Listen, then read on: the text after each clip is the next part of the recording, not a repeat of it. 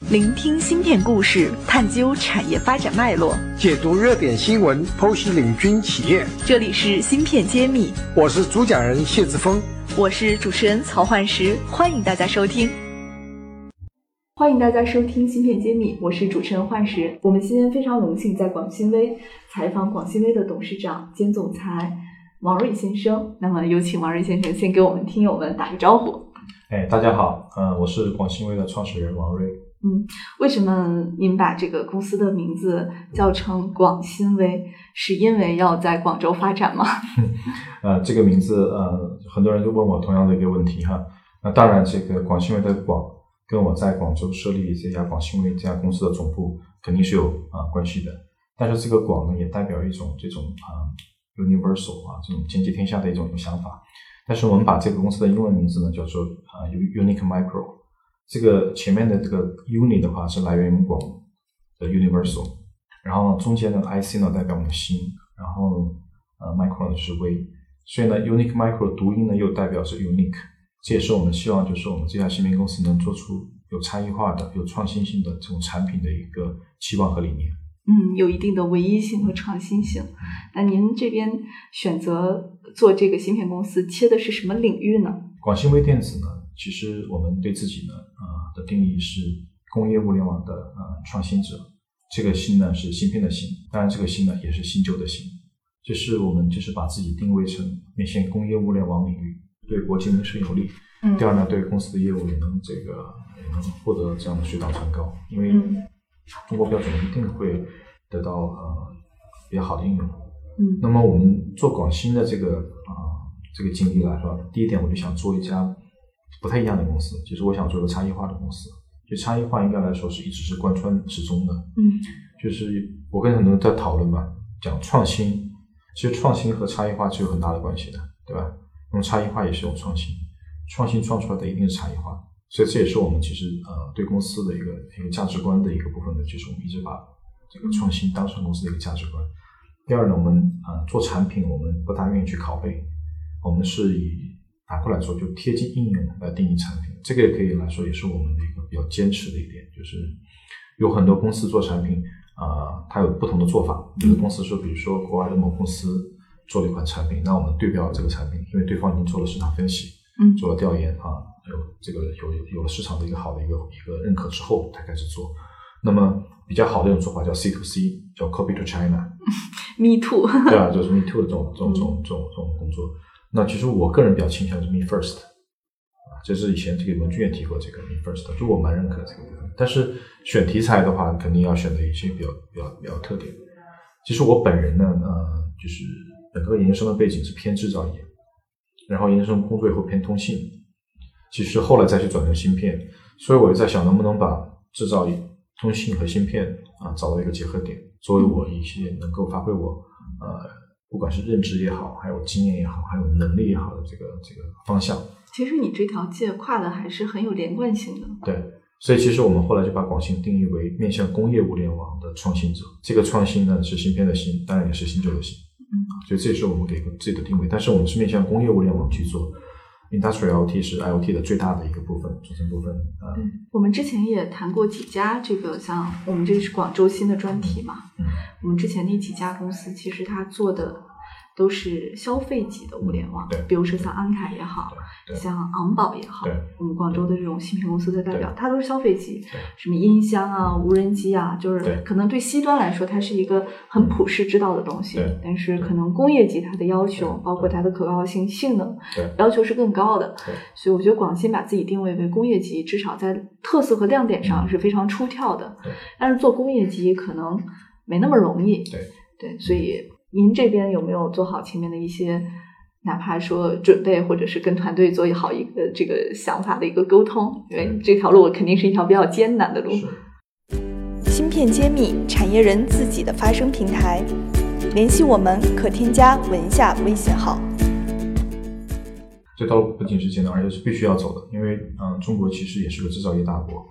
那么其实这个，因为我有很多同学，其实嗯，虽然我现在有很多同事在半导体行业，但是我有很多同学在制造业行业，在全球其实已经在各个领域上啊，也都做得不错。我们也经常交流，我们也看到全球制造业在发展的这个这个进程。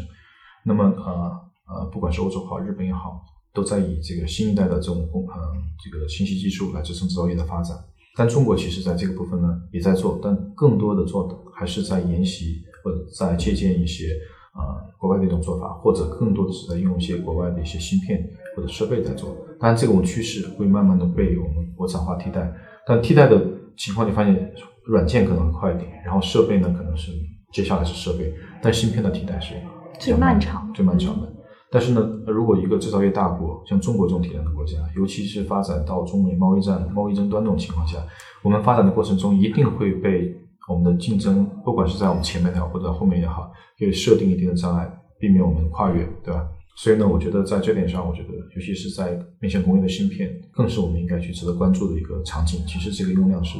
非常非常巨大的，而且工业应用场景不仅巨大，而且它的。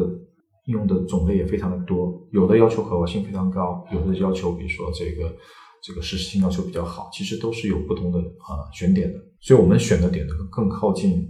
这个呃工业现场，更靠近设备本体啊，需要这个传感的这种领域，需要在本地做边缘计算的领域，需要本地做呃无线传输的领域，去选择这样的一个应用场景来设计和定义我们的我们的芯片产品啊，就是这是我们选到的一个一个比较适合。我们也认为需求量比较大的一个一个一个场景上，而且在这个场景上，国产化芯片的使用率是非常非常低的。那这样也给我们提供了一个巨大广阔的一个市场机会。嗯，那刚刚您说的那几个方向的话，比如说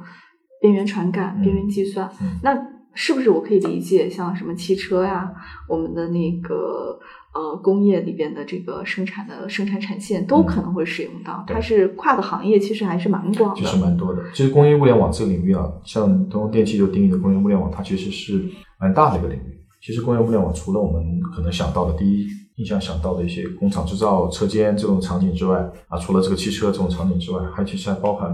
啊，当然汽车最好就把它最好定为另外一个场景，因为汽车的领域比较大。那还包括了比如说一些，比如像能源。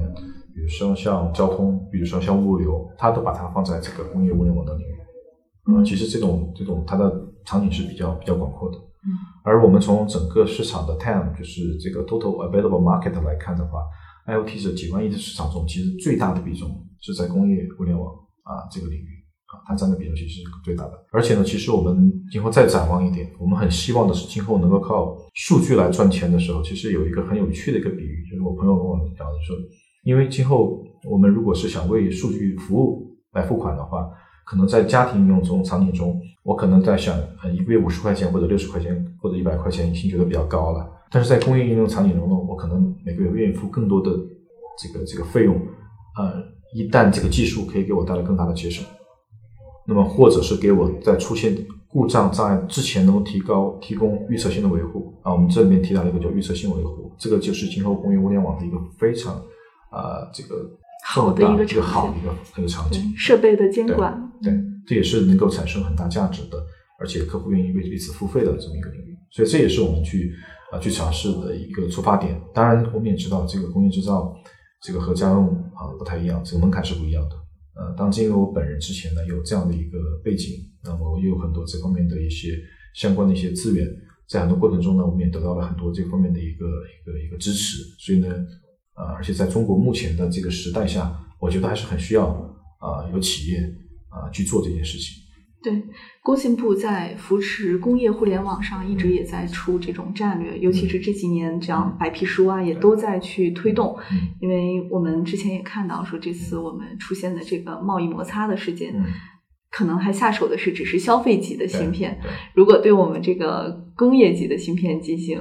这个一些的这个限制，那么可能带来的风险和问题，远远是要大于我们现在的手机不更新啊、软件不更新这个小问题了。对对，这个就是我们其实在思考的下一步的问题。嗯，这是中美贸易战给我们带来了很大的一个启发。其实这个贸易战，呃，某种意义上来说，它并还并没有达到真正的一个白热化的状态，还远远没有达到。但是呢，就是由于这些事件触发我们去在思考。啊，我认为不仅是我们芯片设计公司要去思思考这件事儿，啊，包括我们的呃企业主，包括我们的政府，都应该去思考这件事情。比如说，啊，如果你的技术来源比较单一，一旦出现争端，呃，不能获取来源的时候，是否你应该提前准备一个 Plan B，而不是等到发生的时候才去解决这个问题？对对，我们不能说我们呃，其实这个对于创新来说的话，有很多这种呃这种路径哈。但是我觉得在这个呃呃工业物联网这个这个领域上，我们所呃看到的一个机会就在于，其实在中国目前已经很多呃企业，比如说我们看到像三鹰重工啊啊这些这些企业，已经在不断的在尝试用新的技术，在搞的自己的产品，使自己产品达到一个啊全球的一个呃更高的一个竞争的一个阶段。那么此外的话，它还也在技术上做啊下一代技术的布局。所以我觉得其实这个只是个例子，那有更多的。优质企业其实已经在有这方面的着眼点，那对我们来说，给给我们这种做工业级、工业物联网芯片的公司提供了非常广阔的市场空间。谢谢王总，啊，谢谢幻师，我是广信微王瑞，我在芯片揭秘等着你。感谢大家收听芯片揭秘，更多精彩内容请关注公众号茄子会。我是谢志峰，我在芯片揭秘等着你。